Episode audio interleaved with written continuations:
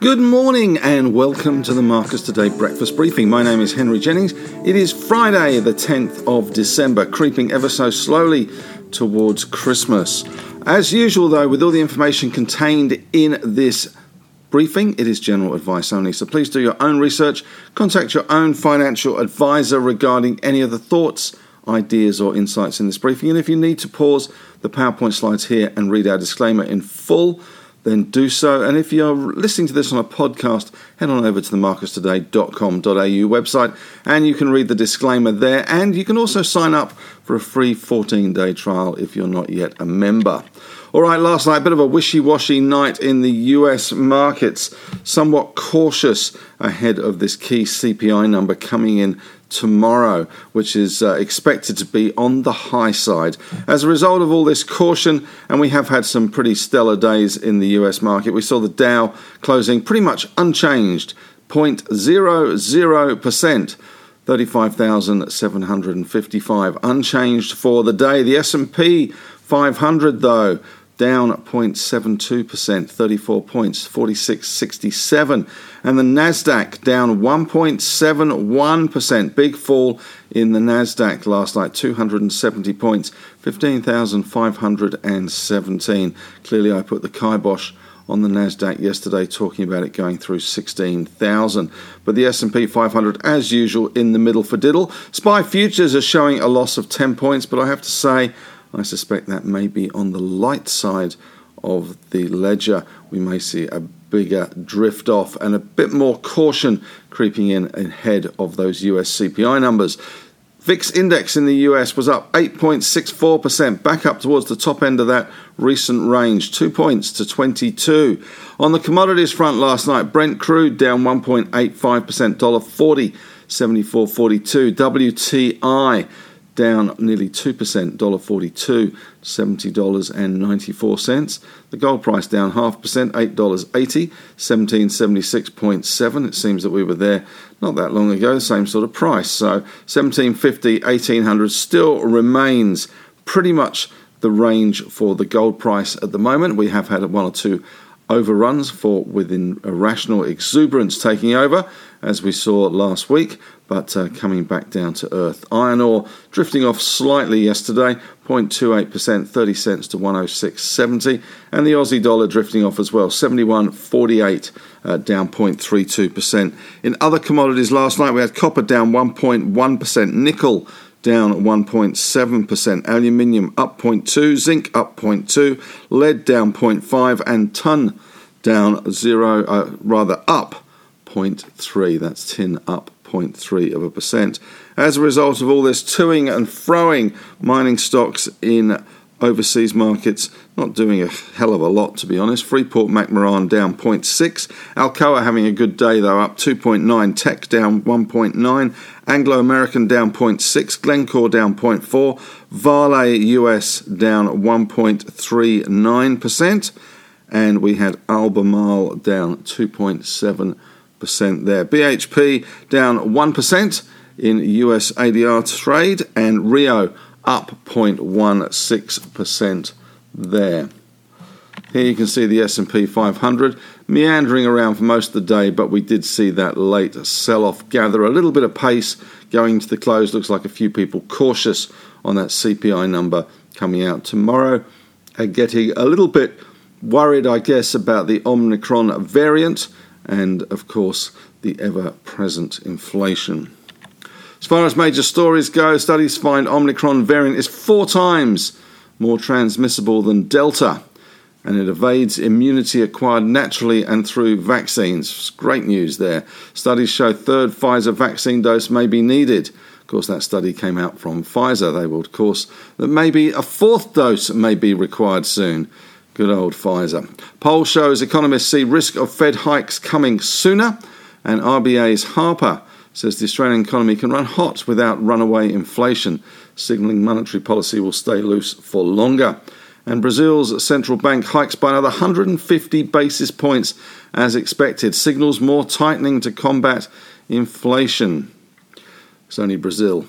Supply-demand imbalance fueling inflation pressures, but it will take time for the situation to correct. And China's factory gate inflation ebbed. It was down slightly in November, but they did have a big dichotomy in their CPI number, with veggies up around 30%, but pork down around 31%.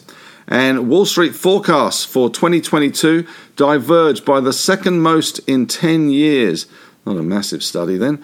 Beijing's wide-ranging crackdown harming its allure for foreign investors seeking haven alternatives to treasuries.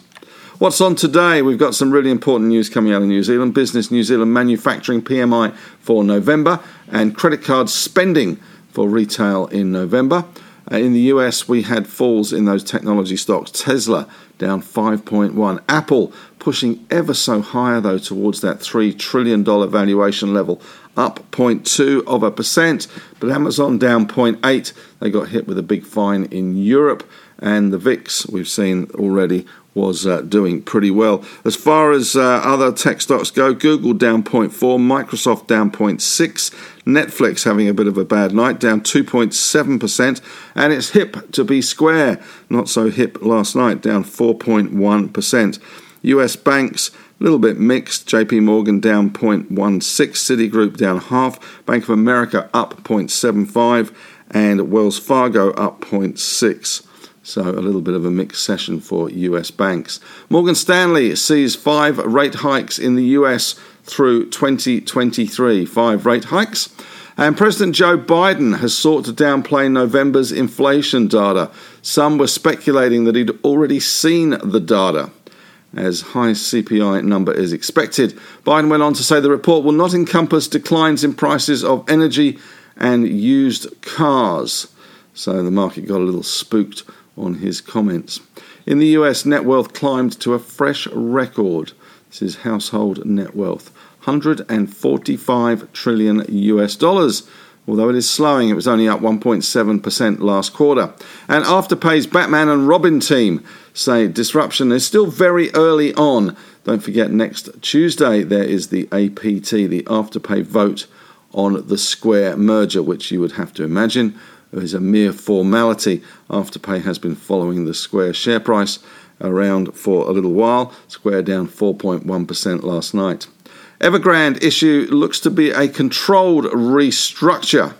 Interestingly, Fitch has downgraded Evergrande in terms of their credit rating. Maybe a little late for that, as it's now officially in a default. A national beer shortage looms just in time for Christmas. Lion, our second biggest brewer, has cut production. Can't find any wooden pallets. Once again, the supply chain is to blame for that. Storing and warehousing and cornering the wooden pallet market seems to be the big problem, not having them in the right place at the right time.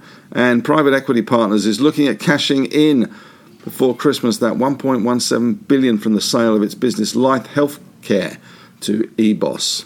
De Grey, high-grade extensions at Eagle announced this morning. Not that it will help very much with the gold price down a bit, but at least the Aussie dollar is down a smidgling as well. VW will dedicate 56%, I can't read, of its $159 billion euro investment to developing EVs, up from 50%. Yesterday, Volkswagen did a offtake agreement with Vulcan Energy, which certainly got them rocking and rolling. And Gladys, Nurse Gladys, will not contest the federal election seat in Warringah. So she has officially announced she is not running. Maybe she's looked at the numbers. Maybe she doesn't want to be associated with that at the moment. Question of the day today is, are you going to the Christmas party this year? With the outbreak, at least in Sydney and Melbourne and a few other places, and especially around the world, the Christmas party has come under a little bit of a threat. Of course, Boris Johnson under some serious fire in the UK for his Christmas party antics and the resignation of one of his former press secretaries there after a disastrous press release and video was released. So are you going to the Christmas party this year, or are you being a little bit cautious about mixing just this close to Christmas. UK COVID cases are now starting to accelerate. And in the US, it's amazing that only 60% of US citizens are double vaxxed. 60%. No wonder they've got 100,000+ cases a day. Luckily, at the moment, hospitalisations are still under control and the mortality rate is still under control. And it doesn't look like the Omicron variant is far more serious than Delta, but certainly there are some concerns. So are you going to the Christmas party this year? That's it from me today. Thanks very much for listening. Head on over to the Facebook discussion group. We'd love to have your thoughts, ideas and insights there. Don't forget, we have Ask the Analyst, a Christmas special next Friday, the 17th. And this is next Friday, the 17th at 5:30. You can register for that Christmas special on the newsletter or in the Facebook link that I usually send out in the day or on the email. And also don't forget that our podcasts are now split into four. So we have the Marcus Strategy podcast, the On the Desk podcast, and the On the Couch podcast, as well as the End of Day and the Breakfast Briefing podcast. And this week's On the Couch, if I can edit it in time for the weekend, depending on how many ers and ums there are in it, will be with Francis Wadeen from Vulcan Energy. We opened the batting last January with a chat to Francis about the prospects for Vulcan Energy, and we're going to finish the batting this year, a bit like England, 147. We are going to finish the batting this year with a chat and a catch-up to Francis, talking about a pretty tumultuous year for Vulcan and the year ahead, and especially that Volkswagen deal they announced yesterday. But that's it from me today. Thanks very much for listening and have a great session.